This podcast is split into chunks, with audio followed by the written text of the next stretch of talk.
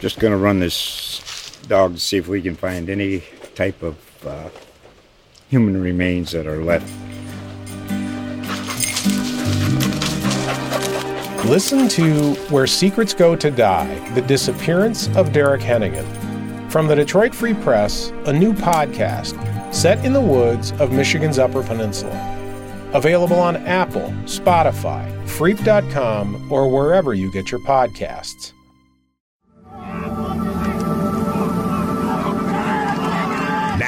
Here we go. It's another big week in the NFL for the Denver Broncos. This is the Broncos Wire podcast, powered by USA Today Sports. Now, your host, Ryan O'Leary, and Broncos Wire editor, John Heath. All right, John, I think some good news and some bad news, right? I think the good news for Broncos fans is there's only one game left in what has been kind of a brutal, brutal season for the Broncos. There's been a lot of factors that have played into that, and we'll we'll talk about that as the show goes on. But the bad news is that this is going to be our 18th and final Broncos Wire podcast of the 2020 season. It's been, uh, I'll just come out and say it right at the top. It's been fun doing the show, but this is going to be our season wrap up show. The Broncos will be done after week 17. So we're going to wrap up the season now. And John, it's been fun doing this with you for 18 weeks in a row. Yeah, it's been very enjoyable. It, from a football perspective, it's been like a lost season uh, for the Broncos, and for fans, it's been really disappointing to watch. But it's still fun to watch on Sunday afternoons. Even if the team isn't good, it's still fun to sit back and watch football. It's fun to hop on a podcast and talk about football, and it's fun to pull up a podcast and listen to about a team you're passionate about. And like with the Broncos, it just it feels like it's a lost season because it feels like we didn't really learn much. Like with Drew Lock, there's still uncertainty. Like we didn't find out for sure. It's not like okay, for sure he's not the guy. We're moving on, and it's not okay for sure he's not, or for sure he is the guy. We don't need to get someone else. It's still like in limbo. It's like I don't want to give up on him too early, but also I don't want to stick with him if he's not the guy. You know what I mean? That kind of thing. I do. Like, I think it's a great take. Yeah, I, I get. I got you. We've got like we've got these young guys like we got Courtland Sutton, but he missed the whole year. We got Bradley Chubb, but he was a little banged up too. We got Jerry Jeudy, but he's been having his drop issues. We got KJ Hamler, but he hasn't really been able to stay healthy. So like there's like this young core that's exciting and for the future it's like well hopefully in the future it gives them a good outlook but for this year like it just wasn't good enough just like as you mentioned we'll we'll get into it just so many things went wrong it's just it feels like 2020 kind of just like life in general, it was just kind of a lost year for the Broncos at least, and it's it's just kind of a disappointment. And honestly, it's kind of a relief for the the Broncos football season becoming to an end. It's kind of like putting the Broncos out of their football season misery. Yeah, no, I, I think uh, I like a lot of what you do. I can tell you're a writer, John, because the way you put that was very. I like how you put that. It is a lost season, and we didn't learn enough, and I think that is frustrating. And there's a few things that I want to get to, and we'll, we'll talk about that coming up. But I think uh, one of the big stories that is that have come out since the Chargers loss is the Broncos kind of they're going to give Vic Fangio the benefit of the doubt, right? There was injuries, there's a nationwide pandemic. Uh, I think the Broncos have been hit by both of those. But reports are that Vic Fangio is expected to return in 2021. So if if anyone thought he was on the hot seat, I know we've talked about that at various times this year. It sounds like he's going to be back. I agree with that. I think it'd be short sighted to, to get rid of him at this point. And a lot of things went against the Broncos, and I think Courtland Sutton getting injured on offense and Von Miller getting injured on defense are two of the, the keys there. But there's no doubt about it. Fangio, John, will be coaching for his job next year. Uh, he's going to have to, the Broncos are going to have to be a better football team next year. You know, five, six wins is not going to cut it. And Fangio is going to have to get better at his uh, late game decision making and some of that stuff uh, next season. So, just like we want to see a jump in Drew Lock's play and some of these young guys, I think Vic Fangio is going to have to prove to us that he's a good head coach. We know he's a great defensive coordinator. But is he a good head coach, right? I think he's going to be coaching to prove that next year. Man, Ryan, you took the words right out of my mouth. Sorry about every that, my man. Every single thing. Every single thing I was going to say, I completely agree with everything you said because, like, I like obviously the record the last two years hasn't been good enough, but like you don't want to make an excuses and like you don't want the coaches to make excuses, but like there are excuses. Like you said, there, so many guys got hurt. Their their top playmaker on offense, their top pass rusher on defense and like like you said like I feel like 3 years is like a good time in football to get a good evaluation like one of a quarterback and two of a coach like if Fangio doesn't turn thing around turn things around next year and they're like at least very much competing for a playoff spot, then it's like, okay, he had three years and he couldn't get it done. We're moving on. And like Lock, if he doesn't show life and starts to uh, clean up his play and not be so mistake prone, then it's like, okay, we're moving on from Lock. But I feel like you want to give them both. Hopefully, there's more of a normal offseason this year, and hopefully, guys get healthy. And they don't like this year, the number of injuries and the number of key guys that got injured was just crazy. Bananas. So, hopefully, yeah. they don't have that happen in back to back seasons. That would be really crazy if it did. I, it, it seems unlikely to have a repeat of that. So, hopefully, healthier next year hopefully covid is calmed down a little bit more next year so yeah i completely agree he's had like his game management problems, but the defense has been pretty good overall. And and like he's not the one that built the roster. Like he didn't and he's not the one that made the final decision to draft Drew Lock. So like he only can work with what he's been given and then like injuries and COVID, like stuff like that's out of his control. So like he hasn't done a perfect job at all. I acknowledge that. But with the cards that he's been dealt, I think he's done a decent job and hope you're hoping that next year under better circumstances, the team takes a step forward under him. And then, like you said, if they don't take a step forward, then it's like, okay, next year we'll talk about moving on or whatever. But as of this moment, they're not doing that. They're going to stick with him going in next year, and I agree with you that it's the right decision. I don't think Fangio's been a zero, uh, and I don't think it's time to to get rid of him yet. Too many things working against the Broncos this year that Fangio could not control. There were some things he could control that I, I will nitpick on a little bit later, but you, you talked about it, John. It's not all his fault. He, he you know he doesn't hold all the cards. Some of these cards are are, are dealt for him. And speaking of John Elway, uh, his con. So you uh, reported about, or, or you wrote about how Elway's contract is set to expire after the 2021 season. So that puts the Broncos in a really interesting spot where they get to decide if they want to continue with this freaking franchise legend that the fans love and the organization loves, and everyone loves John Elway and and whether you not, whether or not you want to you think he's doing a good job in his role. I mean, he did bring the Broncos a Super Bowl title. I know it's been tough the last few years. Obviously, the last four years have been tough, losing seasons. So it's it's this has been hard. But do you think fans want him around long term? And what do you think the organization is thinking right now, John? Just off the just your gut feeling. Yeah, you just said that everyone loves John Elway, and honestly, everyone in Denver, John Elway, the quarterback, they do love him. But of late, it seems like there's been more and more fans that are not uh, keen on John Elway, the general manager. Like I've yeah. seen, I, I, don't know if it's a majority of people, but I've seen a lot of people calling for him to be fired, and I I just don't think they're going to fire him. In part because he's John Elway, and in part because uh, Joe Ellis is the team president and CEO. But while the ownership situation is kind of in limbo, he's basically acting as the owner.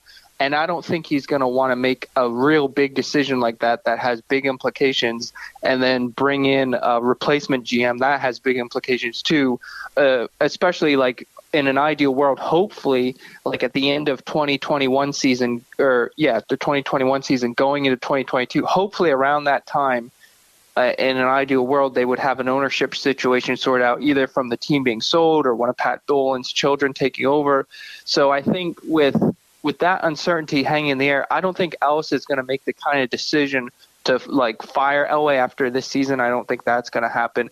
And I also kind of doubt that they would give him an extension like in in the summer or something to because uh, a lot of times when you only have one year left on your contract, that's when deals get done to bring an extension because you don't want it to go right up to the end and then the person walk and go somewhere else unless you're just not uh, unless you're not happy with the job they're doing. But then you can just fire them. But I don't think they're firing him, and I don't think they're necessarily extending him. I think Ellis will just wait and see how the ownership situation sorts out before they make any big decisions like that.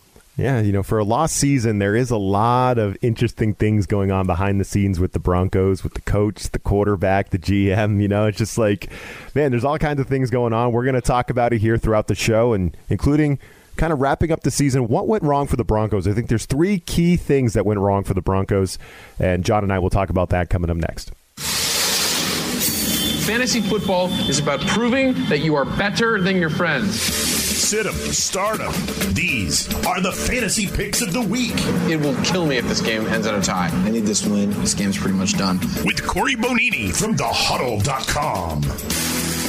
Corey Benini of thehuddle.com here to talk to you about strong plays for week 17 of the fantasy football season. This week, I'm not crazy about any of the quarterback plays. I usually recommend fringe options rather than the obvious, and none of the guys jump out as somebody I'm really willing to get behind. So instead, you'll get a two pack of wide receivers this week. Green Bay Packers running back A.J. Dillon at the Chicago Bears. May seem like a no brainer after he ripped off 124 yards and two scores in week 16, but the Boston College rookie could have a bigger workload again this week. Running back Jamaal Williams has a quadriceps injury he was out last week. And it really doesn't make a lot of sense to rush him, especially if they want him back for the playoff push. The big body Dillon is an ideal asset in cold weather in late season football. And starting running back Aaron Jones is banged up as well. Chicago has given up four rushing touchdowns in the last five games. Indianapolis Colts wide receiver Zach Pascal. In consecutive games, Pascal has had at least 64 yards and one or more touchdowns. He has six targets apiece in those games. The resurgence of wide receiver T.Y. Hilton has helped tremendously. Something else that will help facing the Jacksonville Jaguars. It's more or less a modern miracle that the Chicago Bears didn't find the end zone last week. In the prior six games, wide receivers have scored nine times through the air, and nine different times a wide receivers produce at least 15.8 PPR points in that window. Washington football team wide receiver Terry McLaurin is looking unlikely to play again, which would thrust wide receiver Cam Sims into a prominent role. With all the chips at stake, it's hard to imagine Riverboat Ron Rivera wouldn't gamble on seeing what he has in Alex Smith, even if he's less than 100%, considering Taylor Heinicke is the only other option. Philadelphia has been atrocious against wide receivers in 2020, and the position has racked up five performances of at least 121 yards in the last six outings. Nine touchdowns later, Philadelphia gives Sims a favorable opponent for utilizing his 6'5 frame. Kansas City Chiefs tight end Nick Keizer against the Los Angeles Chargers. The Chiefs are going to rest all of their prominent starters, which means tight end Travis Kelce won't play much, if at all. That leaves Keizer to exploit a tremendous matchup. Five players have at least 11.2 PPR points in the last nine games against the Chargers, and six of the 10 touchdowns allowed have come in the past nine games.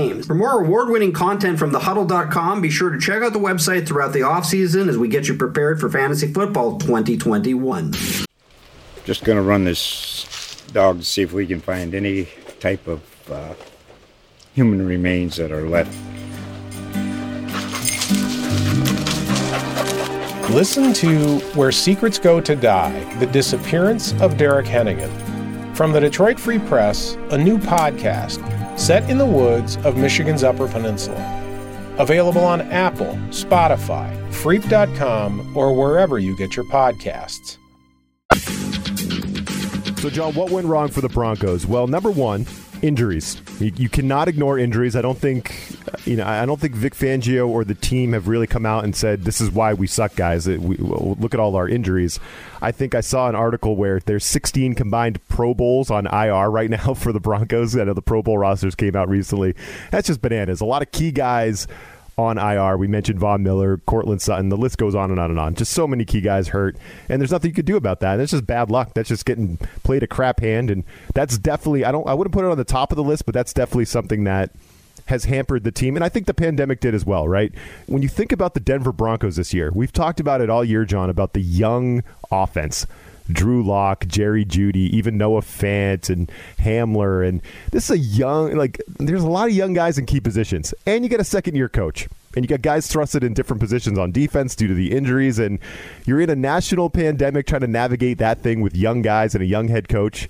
Or I guess I should say, an inex- Vic Fangio's not that young. He's not a spring chicken or anything. So, an inexperienced well, head in terms of a head coach, he is. Yeah, yeah, exactly. Experience, I should say, experience. But you know, navigating a pandemic with youth, and we saw what happened with the quarterbacks. Now Kendall Hinton and his wristband are famous. They're going to be in the Pro Football Hall of Fame. The Broncos fans are always going to remember that the NFL made them play a football game without a freaking quarterback because of that thing. And then you know the Broncos lost what was scheduled to be their bye week, right? So all, all these things happened because of the pandemic. I think that's on the list.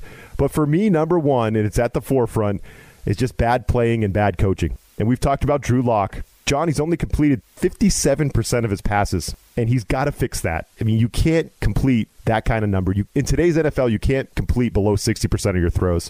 He's worse in the league at that, 57%. He's got to fix that during the offseason. He's obviously not going to fix that in week 17. Uh, too many interceptions. He We've been talking about it all year. He does it on the first drive of the game. It's so maddening. Did it again against the Chargers.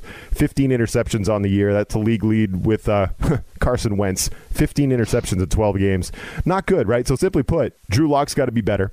And I think Fangio has to be better too. Uh, I, I, mentioned this a little bit. Some extremely questionable decisions. I go back to week one. Remember how uh, one of our first shows together, John? I was losing my mind on this show about Vic Fangio's clock management. He freaking let Mike Vrabel run the clock all the way down so their idiot kicker could finally make one. Remember their kicker had missed five field goals or something, and he finally yep. yeah, and they finally kicked the game winner because Fangio let them run the clock all the way down. And then the Patriots game too, where you know Fangio's letting Lock throw deep balls into coverage, where the Patriots have a good secondary and they're intercepting Lock, and it kept the Patriots in that game for longer than they should have. The Kansas City Chiefs, where I thought he was a little bit too conservative when he had to be aggressive against Patrick Mahomes, and I think over and over again I saw Fangio being too conservative when he should have been aggressive, and then vice versa. So I think Fangio has a lot to learn too, and and those are the three things I think: injuries, the pandemic, and then just crappy football. Right? that's that's why the Broncos are five and ten and kind of lamenting another lost season. But what do you think about that? Yeah, I'm I'm with you on those three being the big three for sure. And I might quibble a little bit with the order. Like I definitely agree Lock was not good enough at all. Like now that Wentz is benched, if Lock throws one interception on Sunday, he's the interception leader of the season, and that's just not acceptable. And it's, it's not only yeah. interceptions, right. like he he's been fumbling as well. Like he's got to start doing better protecting the ball. It's just, and as you mentioned, like Fangio's had his game management problems. Fangio's got to do a better job being a head coach. But like I agree, those got to improve. But I'm not sure that I would put them as the number one reason. I honestly think that I might put injuries as the number one reason that the Broncos season went south because before the season even started, they lost. Uh, like it's beating a dead horse because we keep mentioning it. But like Courtland Sutton, he made the Pro Bowl last year, and he's their number one receiver.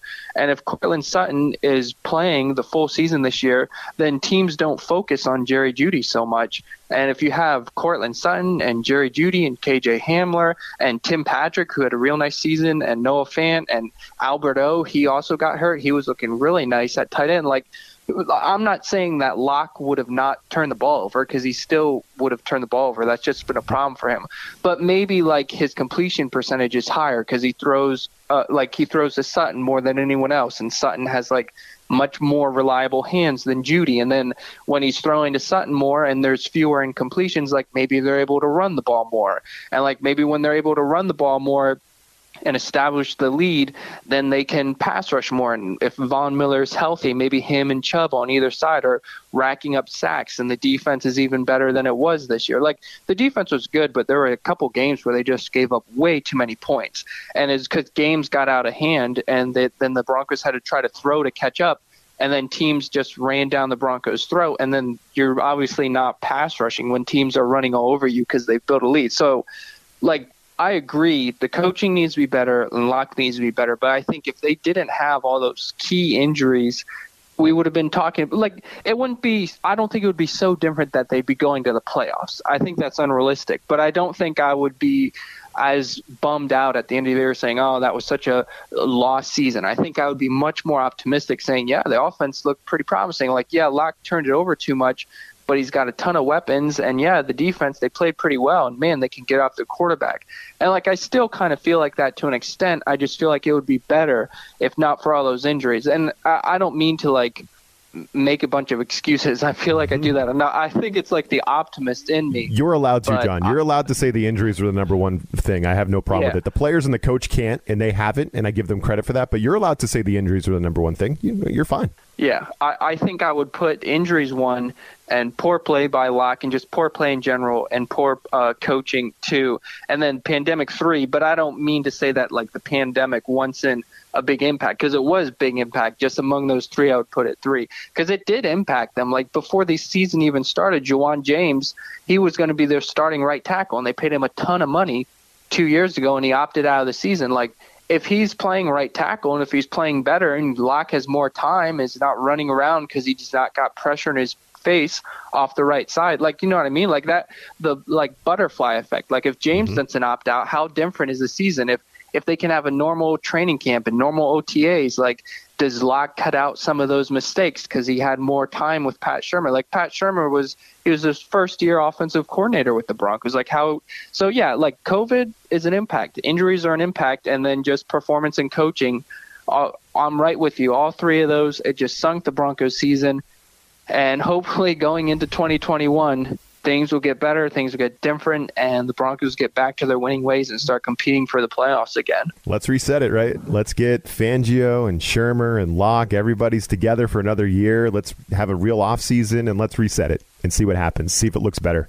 And if it doesn't, then it's time to blow it up. Um, that's, exactly. that's, that's kind of where we're at. So so very interesting. I thought that was that, that was a fun segment. And now let's go ahead and look at the Broncos free agents for 2021. We'll do that in our final segment here, and I think there's some interesting, obviously some big names on this list, some high price guys, some some lower level guys, some guys that aren't making a lot of money, like a Philip Lindsay, that are going to be free agents. That are some some interesting decisions the team's going to have to make, right, John, this offseason. Let's talk about that coming up next.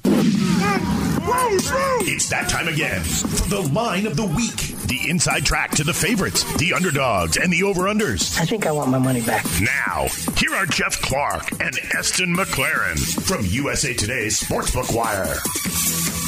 Hello, I'm Eston McLaren of SportsbookWire.com and Bet Flippin' Podcast, joined as always by Jeff Clark, here to break down everything you need to know to bet on the Week 17 Sunday night football game between the Washington football team and Philadelphia Eagles.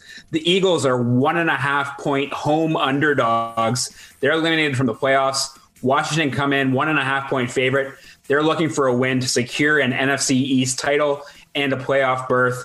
But Jeff, I got to go with the Eagles. I like what we've seen from Jalen Hurts. We got quarterback issues in Washington, a lot of other issues as well. Jalen Hurts can improve that Eagles team from that loss they took against Washington week one. Yeah, as much as I like to disagree with you, I can't here. I'm also on the Eagles plus one and a half. Their team's trending up despite a disappointing 2020 season. Now that they turn the keys of the offense over to Jalen Hurts. And you know what they say misery likes company. Uh, the Philadelphia Eagles have been miserable for most this year since being eliminated from playoff contention. Now they get the end Washington season. I think that's motivation enough for them to come and rain on Washington's possible parade on Sunday Night Football. So give me the Eagles plus one and a half. You can get Philadelphia plus 100 on the money line as well for a little better value. Go ahead and parlay that with the under 42 and a half minus 105 odds there. This will be a low scoring game won by the Eagles. Just going to run this dog to see if we can find any type of uh, human remains that are left Listen to Where Secrets Go to Die The Disappearance of Derek Hennigan. From the Detroit Free Press, a new podcast set in the woods of Michigan's Upper Peninsula. Available on Apple, Spotify, Freep.com, or wherever you get your podcasts.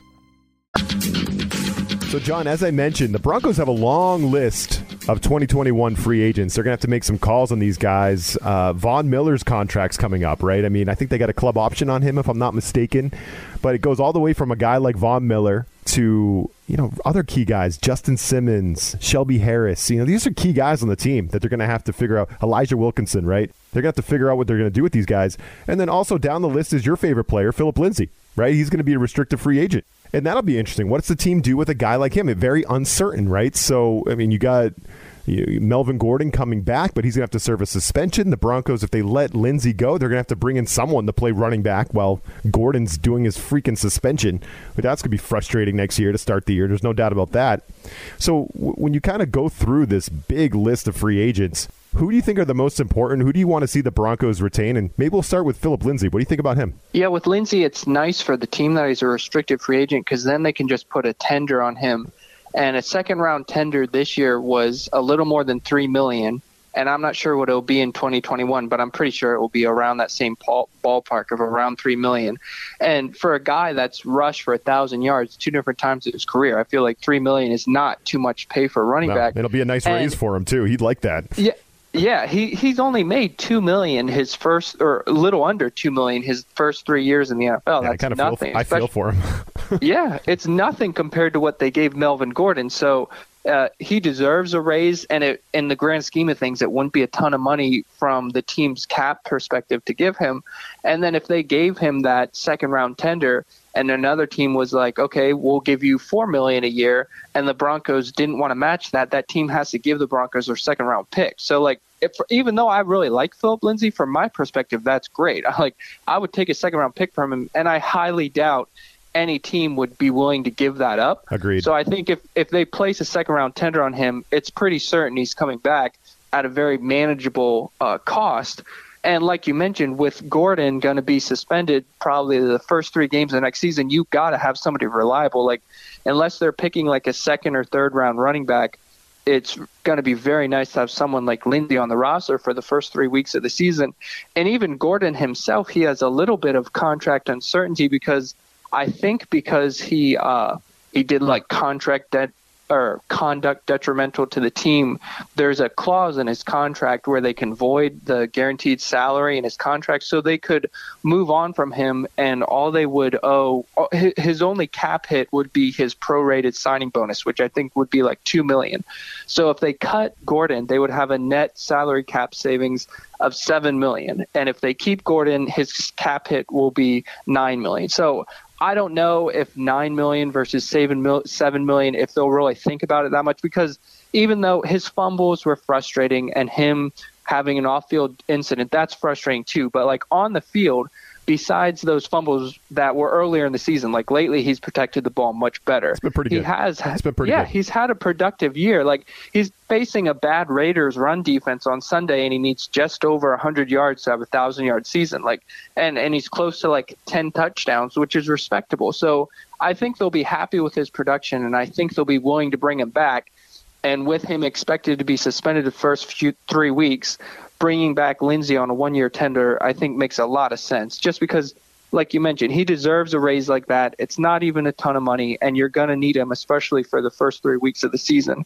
And then besides the backfield, I think their number one priority would be and should be uh, Justin Simmons, the safety. He's mm. he's he's one of the better safeties in the NFL. I think I'm biased, but I think he's one of the better safeties in the NFL and uh, they they wanted to get a deal with him last summer, and they just couldn't get it done before the franchise tag deadline. And it seemed like they were pretty close. It, it wasn't that. I think there was like two or three million difference between what the Broncos wanted to pay and what his agent wanted. And I was just like, I, I guess this is like from the fan perspective. I was just like, just pay him that much money. Like, is it really that much difference from a cap perspective? Like, three million dollars. Now you got to win know. the negotiation, John. You got to win the negotiation. Yeah, they Elway and his guys, they are so brutal in negotiations. That that's why like they lost uh, guys like uh, Derek Wolfe and Von Miller and uh, uh or not not Von Miller, excuse me. They lost Derek Wolfe and Chris Harris, mm. and they've lost other like they're brutal. They're like I'm a little worried that they might even move on from Von Miller this offseason. I feel like they're definitely going to go to him and say, "Look, we're not going to have you have." A $20 million cap hit when you're coming off a serious injury and the year before that you only had eight sacks. And like that's i feel like with him getting up in age it's a fair point to make but it's just a matter of okay then what are you going to pay him and what is miller going to be willing to accept and are you going to cut him? Are you going to trade him? Is he going to take a pay cut? So miller will be interesting to follow as well but I would put number one, Justin Simmons, and number two, the defensive lineman Shelby Harris. He's so good at batting down passes. And they brought him back at somewhat of a discount this year. He lasted really long in free agency. I was surprised nobody scooped him up, and they kind of brought him back on a bargain deal. I don't know if that'll happen again because he's kind of had another good season this year. So I don't know if teams wanted to see him have back to back good years before they throw money at him. But regardless of how other teams view him. I think Justin Simmons is number one, Shelby Harris is number two, and I think it's a no brainer to put a second round tender on Lindsay. And Miller, I hope that they are able to figure out something with him that doesn't involve him going to another team. Some good stuff there, John. Unfortunately, as the Broncos are sputtering to the finish line, you and I are just hitting our stride here on, on unfortunately the last episode of the season. So it's been a, it's been a blast, man. It's been a blast as we wrap up the show here. Um, I guess I've never been to Colorado. It's definitely on my bucket list. But I will say this: if you if you ever come and visit New Hampshire, you got to come to see you got to come see Portsmouth, New Hampshire in the summer. Come in the summer because don't come in the don't come right now in the winter. It's freaking terrible in the winter. But come in the summer and uh, make sure you let me know and uh, show you around Portsmouth sometime. If you're ever in New England for whatever reason, make sure you hit me up. But who knows, man? Maybe we'll be back next year. You know, hopefully this is just the uh, season finale and not the series finale of the Broncos Wire podcast. Who knows, right? But hopefully this was well received and we can keep going next year. That's what I'm hoping. Yeah, man, I really appreciate that offer. I'll if I'm in that area, I'll try to take you up on that. And I really enjoyed uh, this podcast season. Like you said, I hope that it continues next season. And I don't know if maybe we'll do any like draft or free agency stuff. I don't know what the plans are, but if that happens, I'll be up for it, and I'll be happy to work with you again. Thank you for a fun season. No, no, it's been it's been a blast. I'll miss talking to you each week, John. There's no doubt about it. So. With that, we're going to wrap up the Broncos Wire podcast for 2020. Thanks everyone for joining us. And John, happy New Year, my man. Thank you. You too. USA Today Sports Podcast has been presented by USA Today's Sports Media Group and is available in your favorite podcast store. Make sure to subscribe for weekly updates, the latest fantasy picks from Corey Bonini, and the Huddle Podcast, Inside the Weekly Line, with Sportsbook Wire's Jeff Clark and Eston McLaren, and the Bet Slippin' Podcast. We'll see you again next week.